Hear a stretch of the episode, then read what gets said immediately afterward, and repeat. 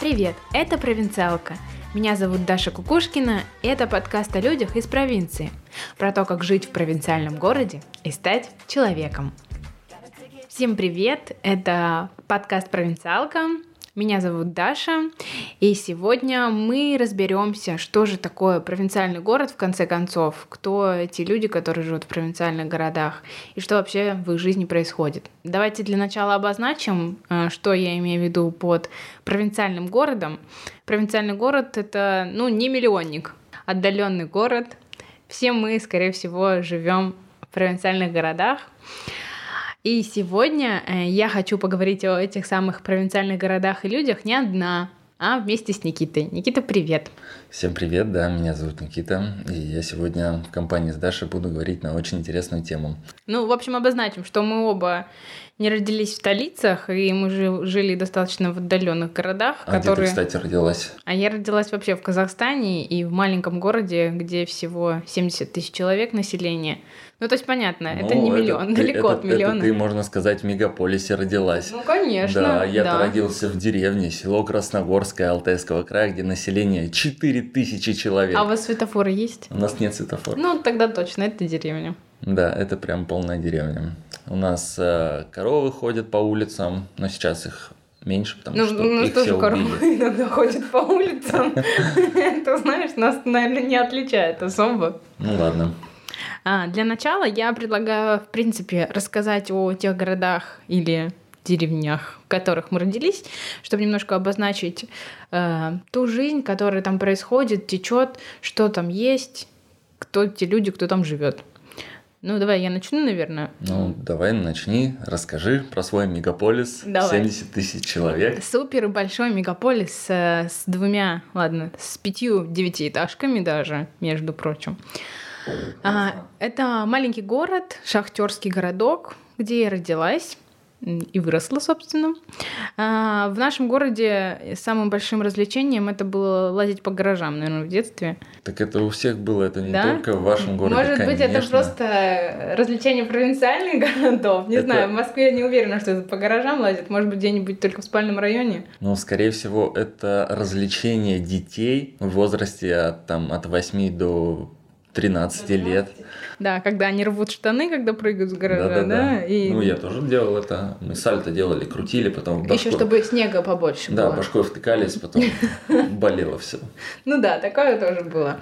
Вот. И, наверное, я даже не предполагала, что, в принципе, есть какие-то супер большие города. Самым большим для меня это был близлежащий Караганда, где были все развлечения. Ну, понятно, парки там, аттракционы, кинотеатр. Ты знаешь, я в детстве думал, что это выдуманный город. Да. Да, ну то есть была поговорка, шутка, где-где. Про Караганду. В Караганде. И я думал, кто-то это просто ну, придумал. На самом деле люди до сих пор, мне кажется, иногда думают, что это, ну, прикол. Но нет. Город Карганда существует, я вам заявляю. Но это тоже не миллионник, но достаточно крупный, ну, такой областной город. Ну так вот, жила я, в общем, в Шахтинске, ничем особо не занималась и жила припеваючи, и мне было вообще хорошо. Почему? Да потому что все так жили. Все лазили по гаражам, все э, кидались снегом, если надо было, все мужчины работали на шахтах, а женщины в магазинах. Самый развитый такой способ э, работы, так скажем. Ну так вот, и что, собственно, можно было делать в этом городе? Пока у меня есть вопрос к самой себе. Я не знаю. Ну, давай, Никита, раска- расскажи, чем ты занимался в своем детстве и чем вы развлекались? Ну, как говорят многие сверстники, мы ели песок и бегали голыми по улицам. Не помню, чтобы мы чем-то таким особым занимались, но мы делали все, что делают обычные деревенские дети. Они помогают родителям, а, колят дрова, они ходят э, картошку тяпать, а, зимой это постоянные горки, тогда вот еще не было ни интернетов, ничего. И... Как бабулька такой, ни да, интернетов, ни интернетов не было. не было, ничего, мы все общались. Вот. Самое интересное, что в деревне была такая штука, когда не надо было никому звонить, чтобы прийти в гости. И это вообще прикольно. То есть ты идешь, просто стучишься, я пришел. И, и все, да. И не надо никому, никого предупреждать. Сейчас, конечно, времена поменялись.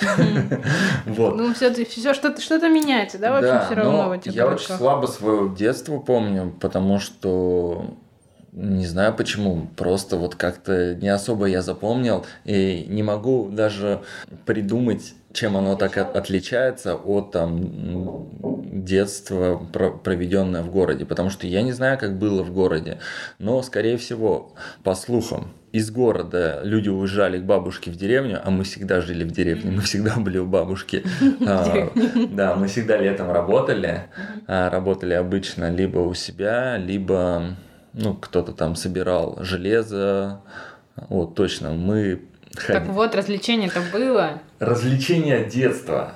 Мы ходили собирать железо, издавали его. Тогда оно, его принимали еще по рубль 50 или по 50 копеек даже. Ой, а мы бутылки сдавали. Мы тоже бутылки сдавали, но железо это было вообще прям круто. Ну, это, наверное, такое мальчишечье занятие. Ну, да, Может да. у нас То тоже мальчишки было сдавали. А, найти колеса железные, сходить на пилораму старую, разобрать вот эти шестеренки огромные, как-то притащить. И самое интересное, что да, мы ходили, сдавали, и тогда зарабатывали наверное, рублей 10, покупали жвачки. Вот самый прикол, скорее всего, я думаю, даже был не в деньгах, а прийти... В жвачках. Прийти, наверное, сдать железо и получить деньги. Ну, то есть... Как будто ты на работу сходил, ну, да? Ну, типа вот этот обмен. Ну, нет, мы даже не думали, что это работа. Мы думали, что это такое прикольное место развлечения. Вот. Это да. Помню, даже корни от репья копали. От кого? Репей, знаешь, а, что такое? репей, ну да. да а да. для чего он нужен? Ну, не знаю, какие-то фармацевтические а, компании. Вы его тоже корень да, давали. принимали, мы сдавали, но ничего с этого не зарабатывали. В общем, детство прошло, если так, в трех словах, оно в работе, а, в каких-то играх непонятных, беготни и сломанных, эм, разодранных Зубах. коленках. Сломанных зубах. Ну, зубы тоже были. Так, хорошо. Это понятно. В общем, мы обозначили немного то, так скажем, пространство, в котором жили и выросли. Но как думаешь, вот сейчас, если оглянуться назад на все это, и мне в том числе, чему место твоей жизни, твоего детства тебя научило? Ну, как я понимаю из твоих рассказов, это такой физический труд, то есть вы физически развиты точно в детстве уже были? Детство, как мне кажется, меня научило тому, что никто тебе не должен ничего, и никто не сделает за тебя, если ты сам этого не сделаешь.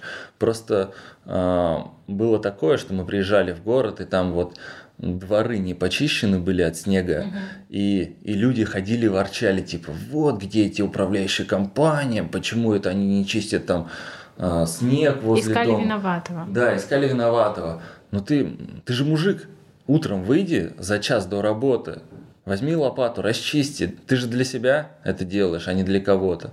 Вот. И можно сказать, вот этот основополагающий принцип, который мне дала деревня, дал мой родной дом, когда не надо искать в ком-то виноватого, угу. когда никто к тебе ни, ничего не принесет, ты должен делать все сам.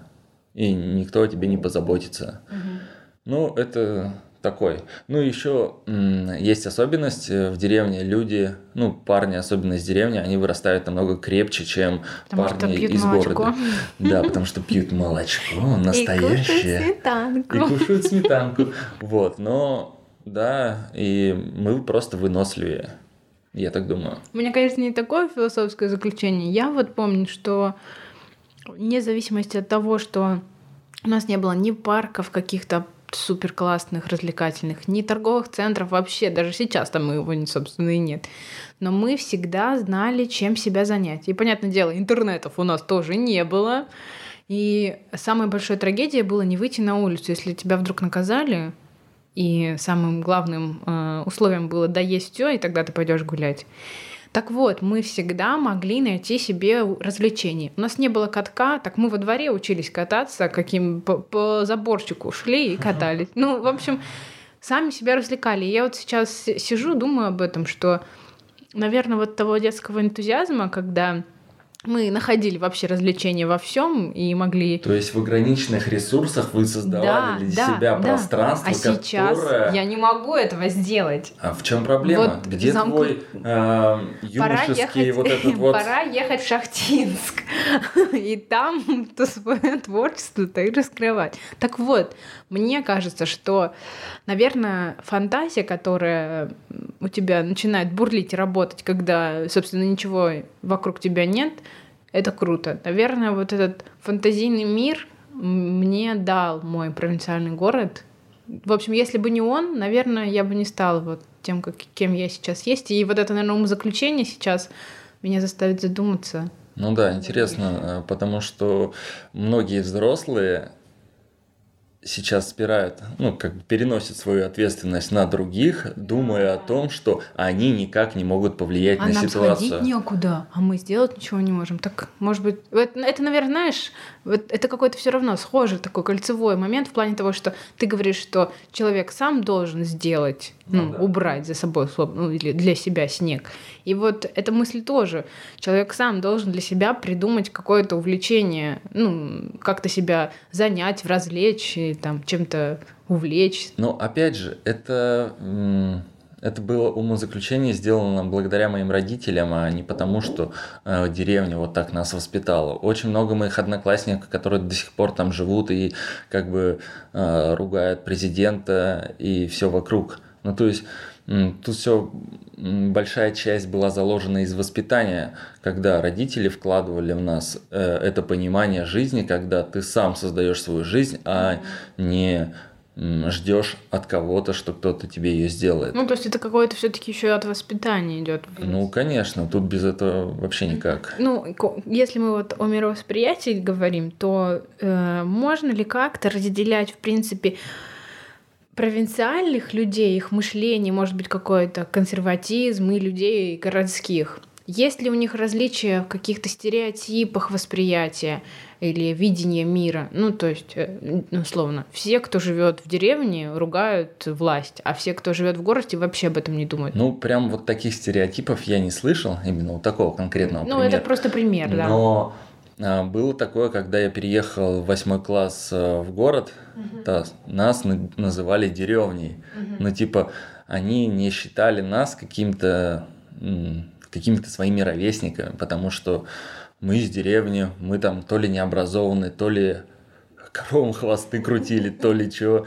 Ну, то есть было такое отношение первое время, но... Предвзятое какое-то да, было. Да, спустя какое-то время мы как бы становились такими же городскими э, наравне с теми ребятами, которые жили всю жизнь в городе. Не думаю, что есть какой-то определенный консерватизм в этом плане, но, безусловно, жить в деревне сложнее, чем в городе. Ну, как бы каждый выбирает для себя сам, где он будет жизнь, и каждый думает так, а, исходя из тех моделей мышления, которые он у себя угу. заложил.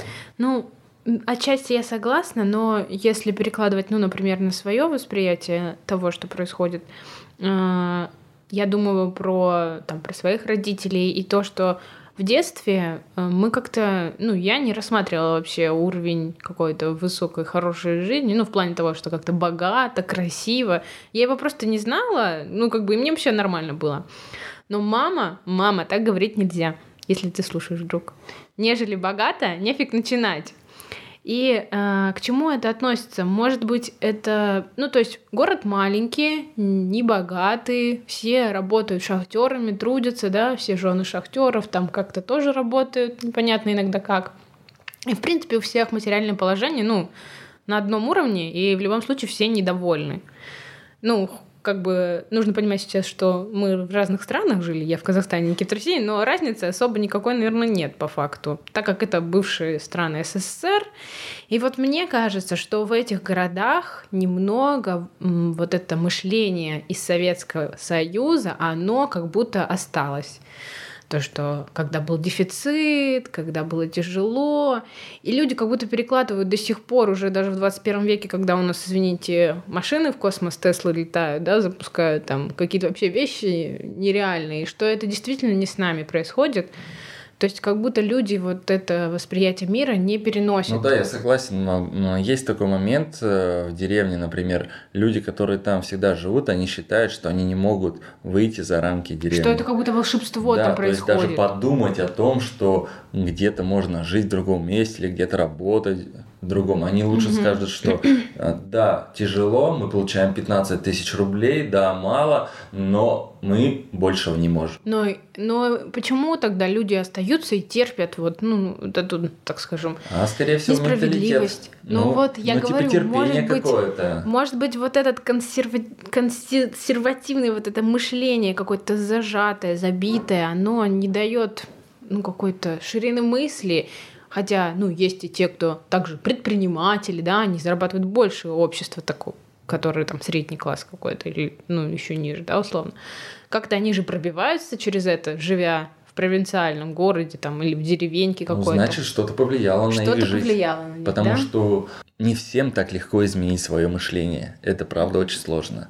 Это я вот сейчас а, с высоты, Своего а, полета. не знаю, с, с- с высоты того, где я сейчас нахожусь, э, я могу мысли, ну, говорить о таких категориях. Потому что, можно сказать, я вырвался из того, а, из того круга, ну, за счет родителей, когда они меня в 8 лет, а нет, в восьмом классе перевезли в Бийск учиться. Прям вообще сейчас тиранов сделал. Родители 8 лет выпнули из дома и сказали, Нет, давай это сам. не так. А, вот. И тем самым создали другое видение вообще мира. Да, хорошая тема в плане именно, как мы изменили место своего пребывания. Вот мы, в общем, жили там, не то жили, вроде бы как бы и не видели никакой разницы в других-то городах, ну, потому что не понимали ее. Но в итоге мы сменили место пребывания. Сейчас, э, на секундочку, э, мы ведем наш подкаст из Москвы. Мы в столице, теперь мы столичные штучки. Но суть не о том, а о том, с чего мы начали и куда мы двинулись дальше. То есть ты и я не решили, что место, где мы родились, это то место, где мы можем развиваться. То есть Ну, я даже мы- не думал об этом. Ну, то есть, за тебя решили. да не то, чтобы за меня решили, а мне предложили выбор. То есть, э, конец 11 класса, надо было куда-то поступать. Ну, а где у нас образование такое нормальное? Ну, город Томск, единственное место в Сибири, где более-менее адекватно. Почему не Новосибирск?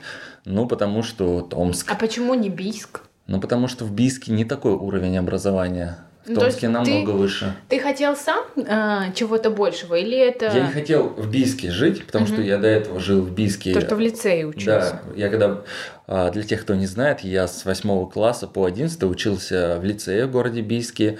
А, Очень крутая школа, рекомендую. Вот. Реклама скрытая. Да, и после я поступил в университет в город Томск. Но я никогда не думал, что я останусь в Бийске, потому что я считал, что этого мало для меня. Я думал, То что... ты это сам уже понимал? Ну да, я это сам уже понимал, и я понимал, что я могу, в принципе, учиться в Томске, поступить туда. Мгм. В Барнаул я не, про- не планировал, потому что, опять же, ну, качество образования там такое себе. Ну, это, это тебе... Ты это сам понял, что там качество образования? Да нет, Или это конечно. кто сказал? Да откуда я в 11 классе Ну мог вот, понимать о качестве Я о том образования? говорю, то есть Скорее как всего- твое решение, что повлияло на тебя. То есть я сейчас хочу выяснить, почему э, мы изменили место нашего пребывания, что сподвигло нас на перемены. То есть почему люди, которые там живут, не меняются, да, и Да очень смири- просто. смирились с тем, что есть, а мы взяли и сменили. Ну смотри, э, у нас зашито в обществе такое понимание, что нужно получить высшее образование. Мгм. Есть такое? Ну, конечно, все должны учиться, Да. чтобы не Вот. быть дворником. А куда поступить можно после Бийского лицея? Бийский лицей очень такая продвинутая школа, и после него как-то стрёмно, прям даже неприлично поступать в Бийск. Это типа остаться на том же уровне. А поступить в Барнаул, ну, ну такое себе.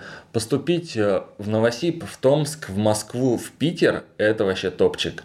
И один из городов я выбрал Томск. Я ходил на подготовительные курсы по физике.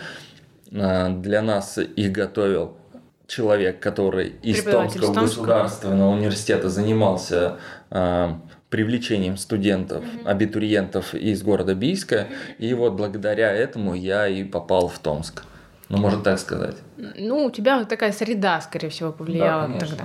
Ну, в моем случае это немножко, наверное, иной выход из зоны своего обитания, потому что, э, во-первых, я понимала, что э, мне будет не просто учиться в Казахстане. Почему? Потому что я бы не поступила, ну, у нас это называется на грант. Не на бюджет, а на грант. А почему бы не поступила?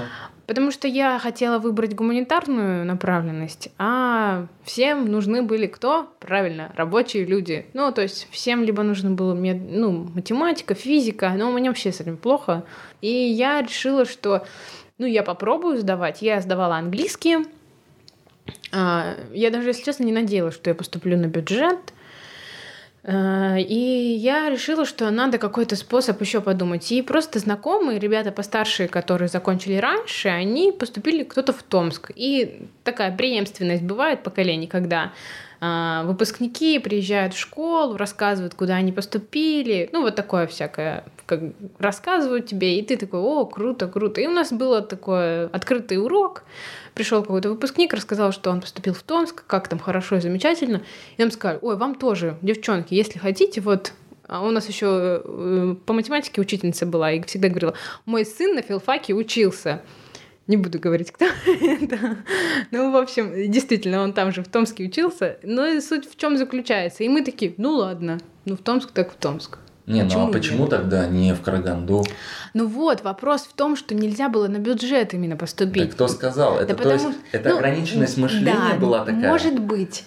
Потому что а, все понимали, что, ну как, статистика все равно же какая-то есть. Ребята, которые набирали, в общем, мы сдаем ЕНТ в Казахстане, это единое национальное тестирование, и мы за три часа сдаем сразу пять предметов тестами. И, в общем, ну, понятное дело, что максимум ты можешь выбить 125 баллов. И, и как бы, ну, это в веянии того, как ты сдаешь экзамены, ты же слушаешь, кто там, какие результаты, как и что. И прошлые, за прошлые варианты годов э, был так, были такие случаи, когда ребята, которые сдавали на 125, не поступали, потому что не было места. Ну, у нас очень маленькое количество бюджетных мест, там 5, может быть, 6. И, ну, конкурс очень серьезный, сложный. И как бы, а я хотела английский еще сдавать, и я его сдавала. Ну, и как бы я пролетала сразу. Это было очевидно. Поэтому нужен был какой-то запасной вариант. Стопудовый. И, ну, вот Томск оказался стопудовым вариантом. И не то чтобы... Я не могу сказать, что у меня была какая-то большая любовь к филологии. Я не стремилась. То есть я бы филологию сдавала, наверное, и в Казахстане, потому что у нас тоже есть такие направления, на секундочку. Но мы выбрали потому, что больше всего бюджетных мест там было. Короче, мы шли за стопудовым вариантом с подружками. И этот стопудовый вариант просто случился. Ну, я о нем, конечно, не жалею, но сейчас я, конечно, говорю, ну, я просто в Олимпиаде по-русскому участвовала.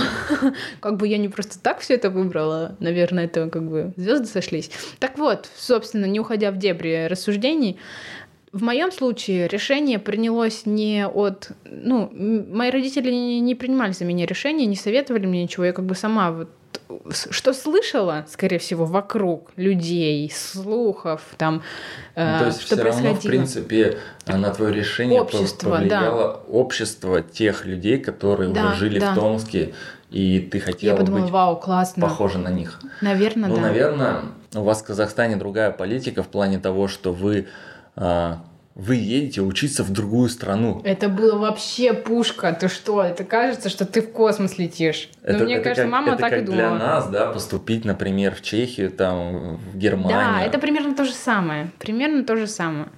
Что ты как бы своей э, страны уезжаешь вообще в другую. Только нас- язык не надо иностранный учить. И самое прикольное, что казахский тебе больше не нужен. Это было вообще супер круто.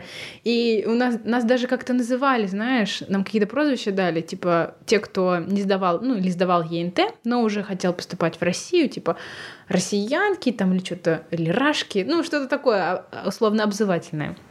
Ну, так и... В общем, решение было принято, э, ну, либо нами, либо обществом, либо кто-то на нас, собственно, повлиял.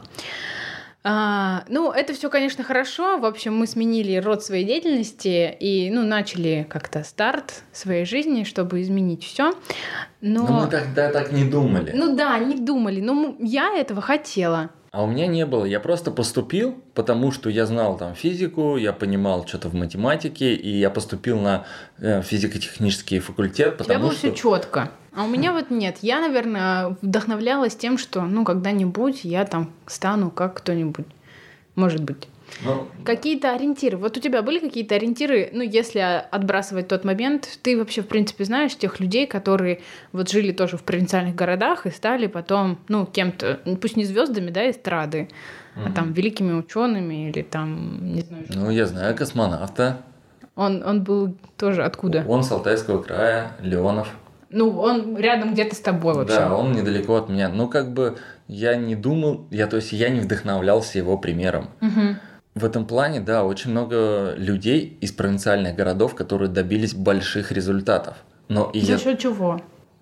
ну, я, я думаю, что а, у тех людей, которые живут в маленьких городах, у них очень большая разность потенциалов.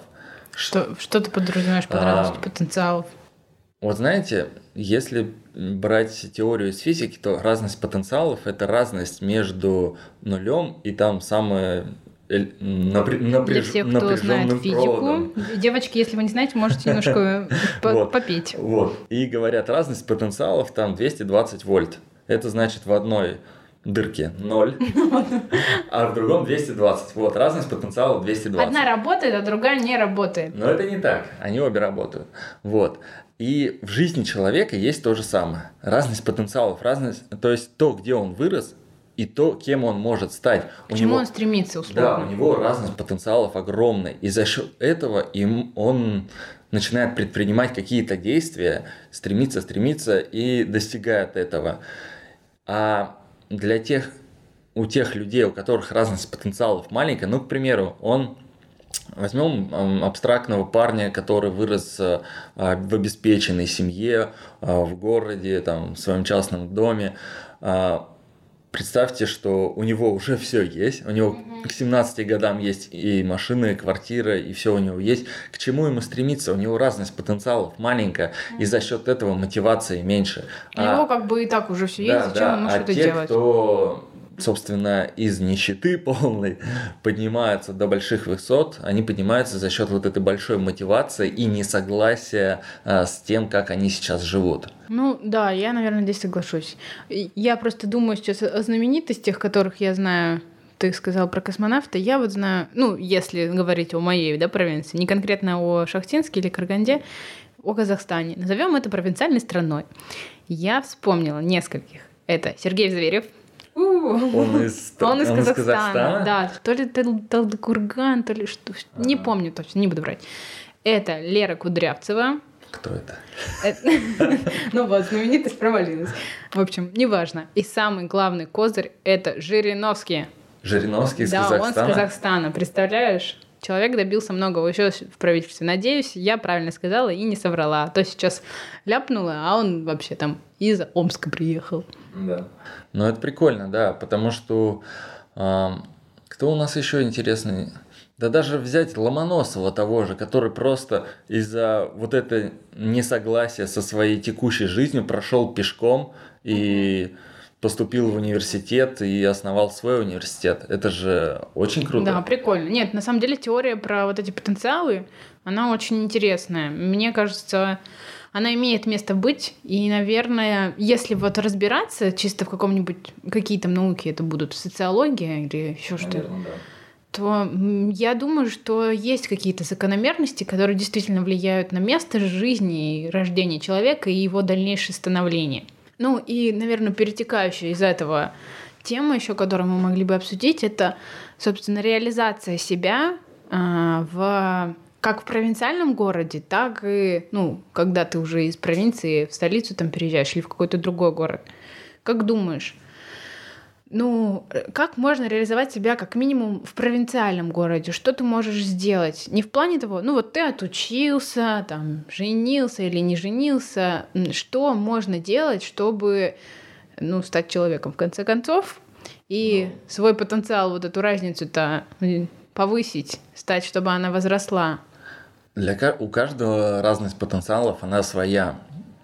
А, На простом примере можем разобрать а, деньги. Всем понятна ситуация. Всем понятно, что такое деньги. Да, что такое деньги. А, например, а, у парня родители зарабатывают 10 тысяч в месяц, и он говорит, что я не согласен с этим, и он хочет большего. И тут появляются некие ограничения, которые возникают в его голове. А вдруг я не смогу, а вдруг у меня не получится выехать. Это страх. Ну, это нормально. Вот. Но если брать текущую ситуацию, там 2019 год, и брать 2000 год, это совсем разные года. Ну, то есть, как я думаю, что сейчас намного больше возможностей в деревне, потому что э, интернет есть, его провели во все деревни, во все города, и поэтому твои возможности ограничиваются только твоими убеждениями. Mm-hmm. И я знаю примеры, которые там зарабатывают по 100 тысяч в деревне, живя в деревне. Ну, то, то есть это возможно. Да, это абсолютно возможно. Тут главное себе разрешить, что это возможно. Конечно, если мы возьмем 2000 там, мне кажется, очень сложно самореализоваться именно в деревне. Там а, не было таких ресурсов, как интернет. И, но я считаю, что интернет это очень сильный ресурс. Короче, который... он повлиял, как да, минимум, он очень на сильно маленькие города, повлиял. чтобы развиться. А, он тебя не ограничивает в каком-то пространстве. Ты можешь делать все, что захочешь и где захочешь дистанционно. Сейчас очень много профессий появляется дистанционных. Mm-hmm.